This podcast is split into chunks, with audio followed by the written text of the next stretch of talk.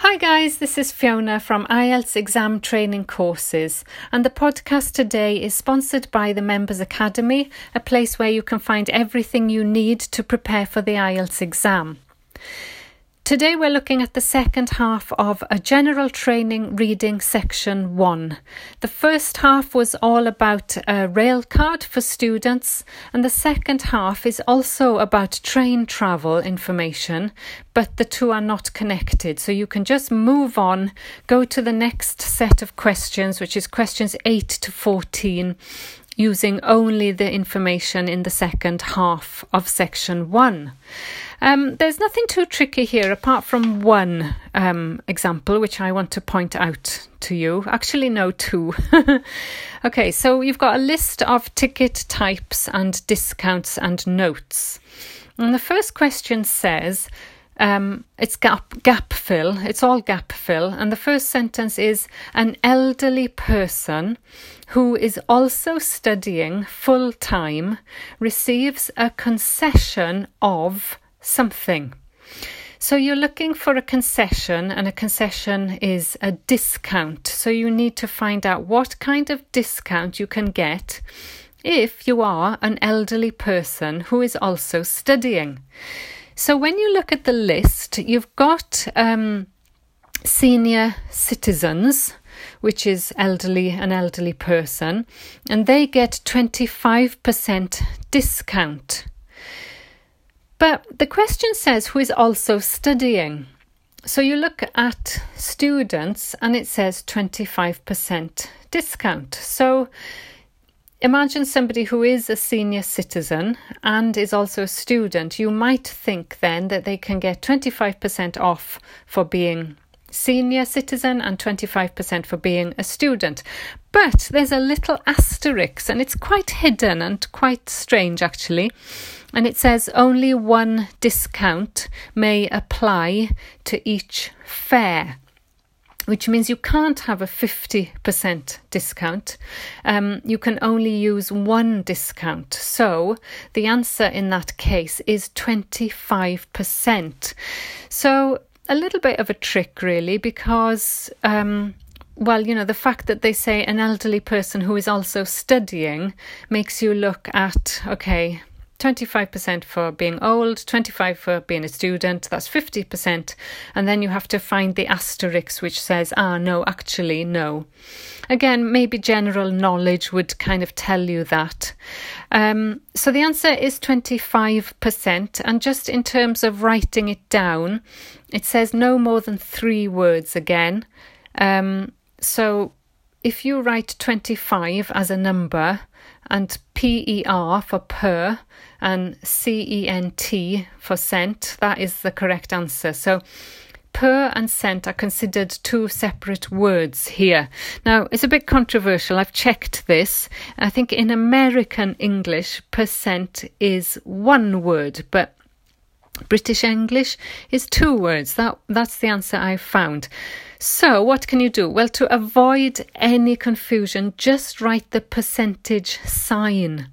You don't need to write in words percent, just do 25 and then the little zero percentage signs, and that uh, avoids any kind of danger of number of words and spelling and things like that.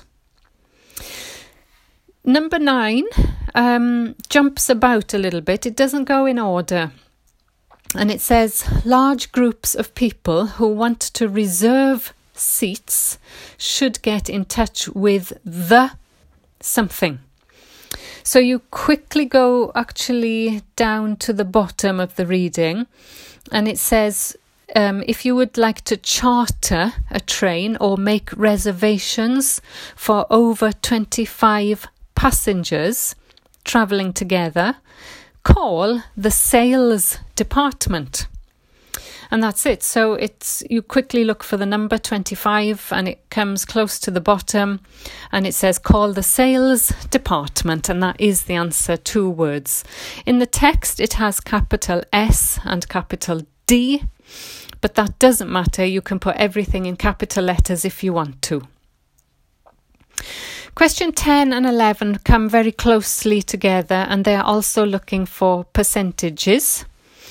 Um, it says if travellers cancel their trip, they will usually receive back the ticket price less something.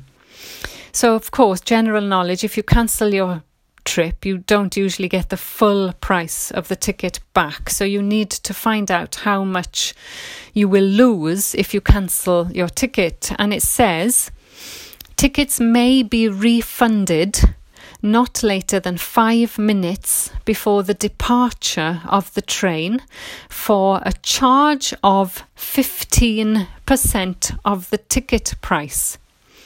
So that's it 15%, one five percent of the ticket price is what you will lose.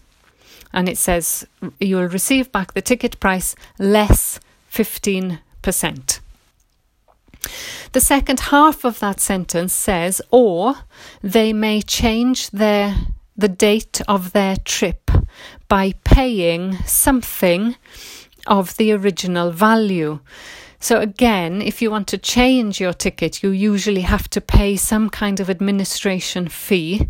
So, here we need to find out what that fee is. And in the text, it says, or the journey may be changed to another day for a charge of 10% of the ticket price.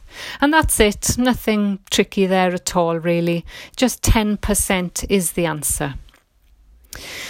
Now, also related to that part about discounts, um, in the text it says brackets, so it's inside brackets, and I almost ignored this because it was inside brackets. It says not applicable to same day returns. Now, again, culturally, I think that's a funny expression same day returns is in the UK if you buy a return and you want to come back on the same day. So it's almost like an adjective, a same day return. I don't know if that's the same in your country. I don't know if it translates, but um, definitely cultural here. Um, so you can't use these discounts on same day returns, it says in the text, not applicable.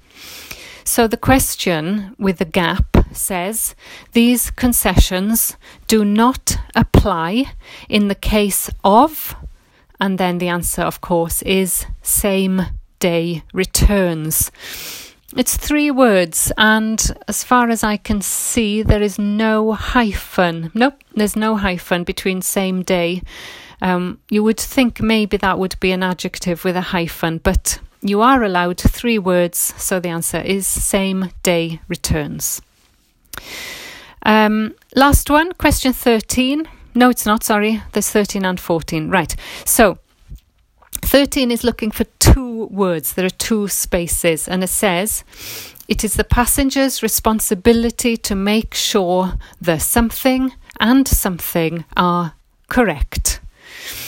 Okay, so maybe you could guess if you've bought a ticket, it's up to you, isn't it, to make sure something is correct. So in the text, it says, when you buy your ticket, it is up to you, meaning it's your responsibility. It is up to you to check that the dates and times of the journey on it are exactly as you requested. So that's it dates and times. You can put, you need to get both of those words to get one point, but you can put them in either order. You could put times and dates. Um, but you do not to put, need to put and here because and is in the text. You only want the words which are between and or the other side of and, and it's dates and times. So you would write those maybe dates, comma, times on your answer sheet. And you have to have both of them, and they are plural to get one point. Okay, last one. Number 14. Travellers should ensure they are ready to board the train with at least something to spare. So this is about time. How how how many minutes should you leave before um, you board the train? Well, in the text it says ticket and sorry, ticket control and access to each train platform will be open until two minutes before departure of the train. Um, so that's it. You have to be there, you have to leave at least two minutes to spare. So that is the answer. It's plural. You can write the two as a number or TWO. Um, but Oh, and also I think you pro- could probably write MINS, M I N S. I think they would have to accept that.